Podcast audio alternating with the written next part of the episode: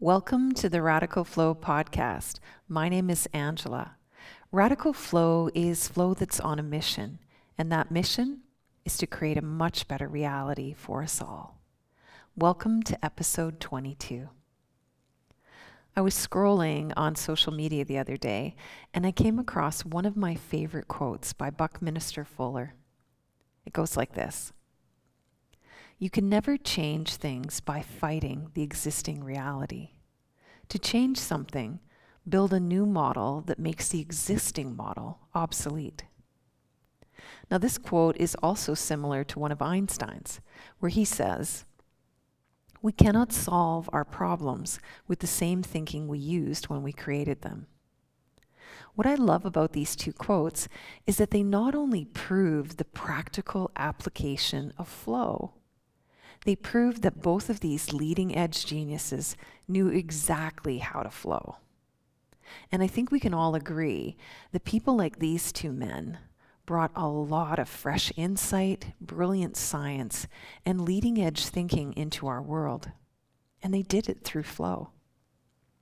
Just like when Einstein inferred this when he said, I think 99 times and find nothing. I stop thinking, swim in silence, and the truth comes to me. That's flow. Now, one of the roadblocks that I see that people tend to put in front of themselves when it comes to flow is this belief that flow is somehow for athletes. You know, getting in the zone and performing their sport in these unheard of brilliant ways that totally defy how a human normally performs. Well, the truth is that getting in the zone is possible for anything that anyone's doing. I remember when I waitressed as a teen and a young adult.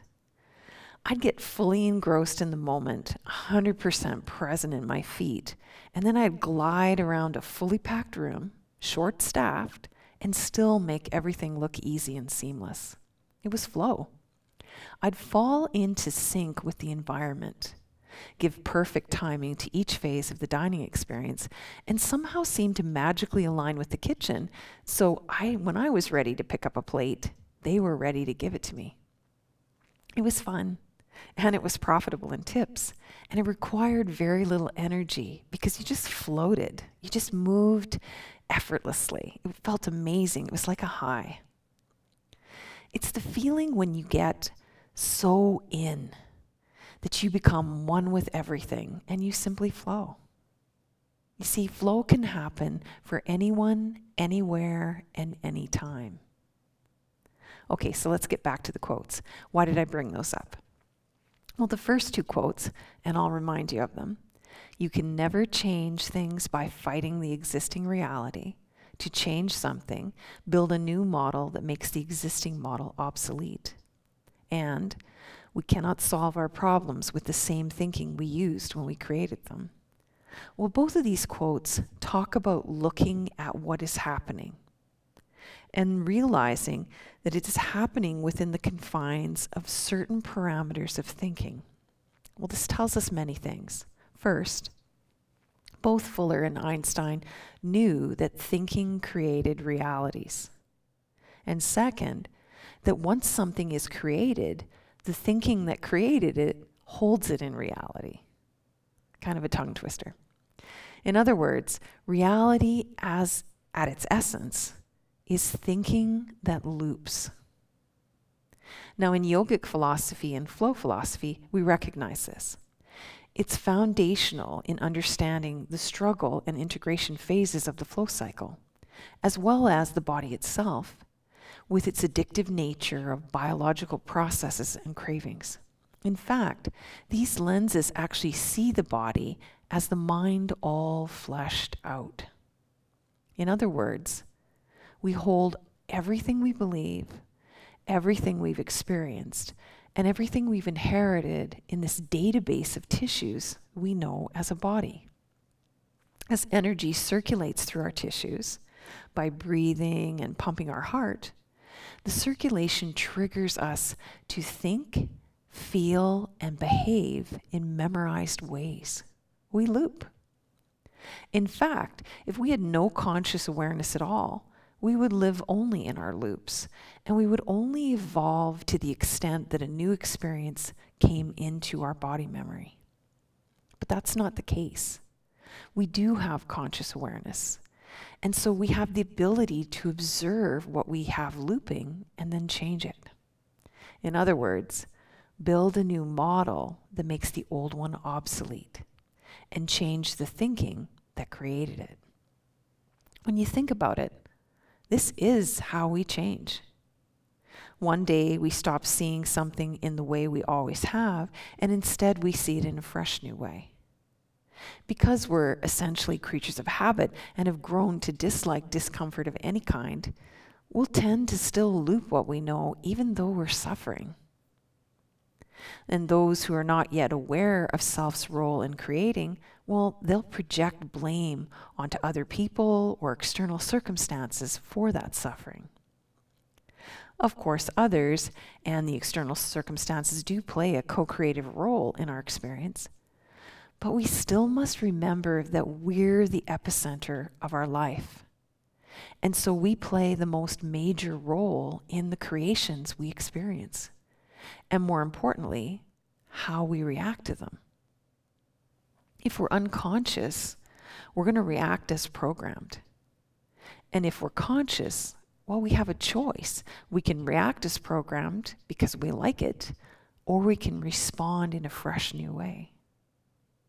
Learning to take responsibility for our role, to be accountable, means learning to face what exact thinking is actually within us that's fleshed us all out. What memorized patterns and beliefs are we looping? Now, as Fuller and Einstein both knew, our thinking creates our reality. And they also knew that there are two steps to shifting it. First, we need to know the problem to the fullest degree that we can. And second, we need to shift our focus away from the problem and toward the solution. By facing the problem head on and discovering everything you can know about it, you give some airtime to information that may be very deep within you, and you also research everything you can know about it. And when I speak of problems we face, of course, I mean both internal problems as well as external ones, and they're often interfaced. Facing the internal self comes first. How is the problem triggering you? What thoughts and emotions are starting to arise? What historical memories are coming up? What are you comparing this trigger to? What fears or hopes are bubbling to the surface? What is everything that your fleshed out mind is ready to reveal? Once you've unpacked your own attitude, well, then you can liberate that energy and focus it toward discovering a solution. Let's take current world events, for example. But instead of detailing them, let's just lump them all together and call them world events. Now, for me, I've been following along in the world events quite intentionally. I've looked at both the mainstream and the independent media. I've weeded through the information and applied as much logic and critical thinking as I could. I've discarded a bunch of it, and I've kept what made clear, provable, and probable sense. I've formed opinions based on this data set. Now, I've also witnessed my own thoughts, emotions, and memories, and gave time and attention to my fears and my hopes. I've even acted through writing letters to government officials, voicing my concerns and wishes, and doing my best to engage in open dialogue through conversations and writings and this podcast. Then all of a sudden, one day, I felt completely overwhelmed. So I took an afternoon just to disconnect from everything and do nothing. I sat with my overwhelm and I let myself explore it as things came into my awareness, as they bubbled up. What did I learn? Well, it wasn't so much that I was overwhelmed as I was overfull. I was so full of information and interpretations. While there's sure to be a lot of new information to discover and new issues that will arise, I've pretty much examined the reality before us and have drawn conclusions.